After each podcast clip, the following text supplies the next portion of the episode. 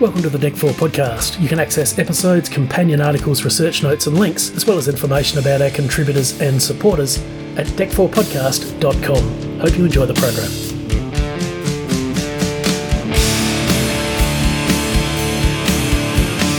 For me, I worked in sound and lighting at Revesby Workers Club, which was one of the bigger rock venues, particularly towards the latter part of the 70s, really around about 1975 or so. That's when pub rock really was at its peak, I guess. And it was just brilliant because there were so many bands and such great bands as well. And because they were playing literally every night of the week, they were really great bands as well. They were very, very tight. And it was just a tremendous atmosphere to go to your local pub. But when it comes to pub rock, well, I think we have to thank Billy Thorpe and the Aztecs. Because Billy Thorpe had been around since the 60s, and the Aztecs in the 70s were an entirely different band from the Aztecs that he had in the 1960s. It was because back in the 1960s, Billy was just a singer. Nobody knew he could play guitar. But in the 70s, that's when he got out his guitar, and a really, really tight band. They had the reputation of being the loudest band in Australia, and they were. And I can prove that because when I was at Revesby Workers Club, they were on the night. Sound limitations came on, and you weren't allowed to hear them above 100 decibels outside the venue. So I went out with my little measuring machine. 2 blocks away, they were still 120 dB. So it's a wonder the council didn't pounce and close the place down. But of the week, you could go to any pub on any night of the week and see great bands performing. So it was just such a great scene. Somewhere like the Revesby Workers Club, what sort of capacity would that have had for crowd numbers? Well, they didn't have seats; it was all standing. Well, I might have had seats around the walls for people. People got up, and now it might have just been a bit of head banging sort of thing, but you know, they weren't doing the waltz or anything like that. But people were up standing and getting close to the shows. I think we could fit 1,200 in that room. It was a big, big room. Yeah, and that's on a rock night. We had people. Chuck Berry was on. That was interesting. Well, that was a seated show, but Chuck Berry, because he, what he used to do is he used to fine the venue $1,000 US because he would never rehearse. He'd just come on, play, do the show, and then get off. And he'd use a pickup band, wouldn't he? He didn't bring his own musicians. And he'd use a pickup band now.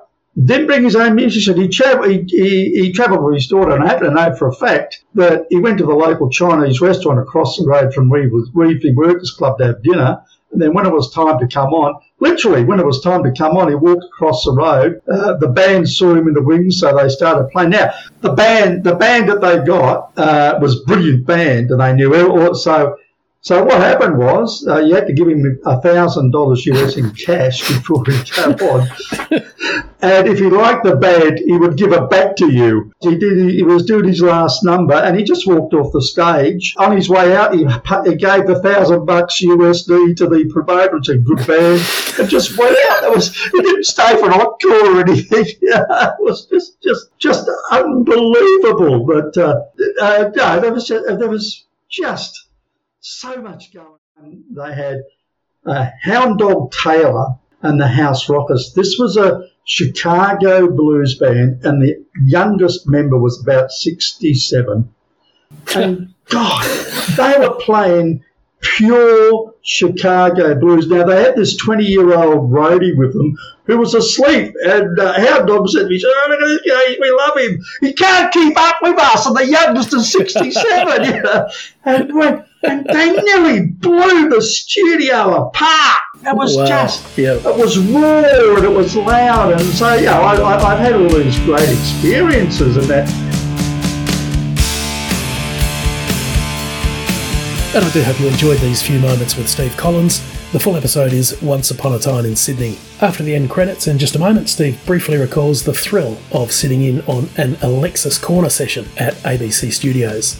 And now don't forget our companion newsletters on Substack and now with expanded versions on our own website with additional background and media and links to further reading, viewing and listening. This time we have some more on Hound Dog Taylor with embedded audio and also a link to a detailed Billy Thorpe bio thanks to Miles Ago and some Chuck Berry as well, including a 2017 obituary from our own leading contributor Gary Wells at soulrideblog.com. And we also link to Steve's YouTube channel so you can keep up with his latest travel adventures. Thanks to everybody who supports us by sharing the episodes and articles on social media and for all the comments on Facebook. We appreciate them very much. Thanks again to Steve Collins, to Gainesville, and thanks so much for listening. Original music by Gainesville, keeping the spirit of Tom Petty alive in Europe and playing great classic rock and roll. Check them out at gainesville-band.de and link to their socials. The Deck 4 Podcast is also brought to you in association with tellmewheretogo.com. If you love travel, now more than ever, it's important to listen to the experts. Podcast terms and conditions can be found at our website, deck4podcast.com. You can contact us there or on our social media. Find us on the major podcasting platforms, and we're also on Substack, Facebook, Tumblr, and Instagram. This has been George Fairbrother. Thanks for listening.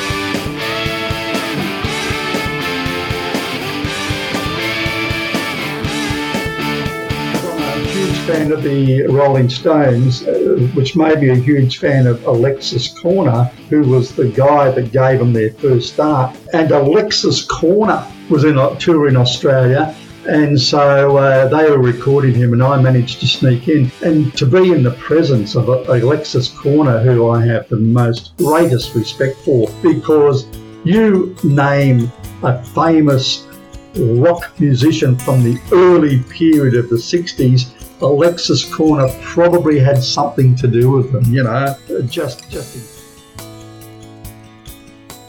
through my work at the ABC as a sound effects man, one of my work colleagues sold programs at the Hordern Pavilion, which was the big international rock venue. Yeah.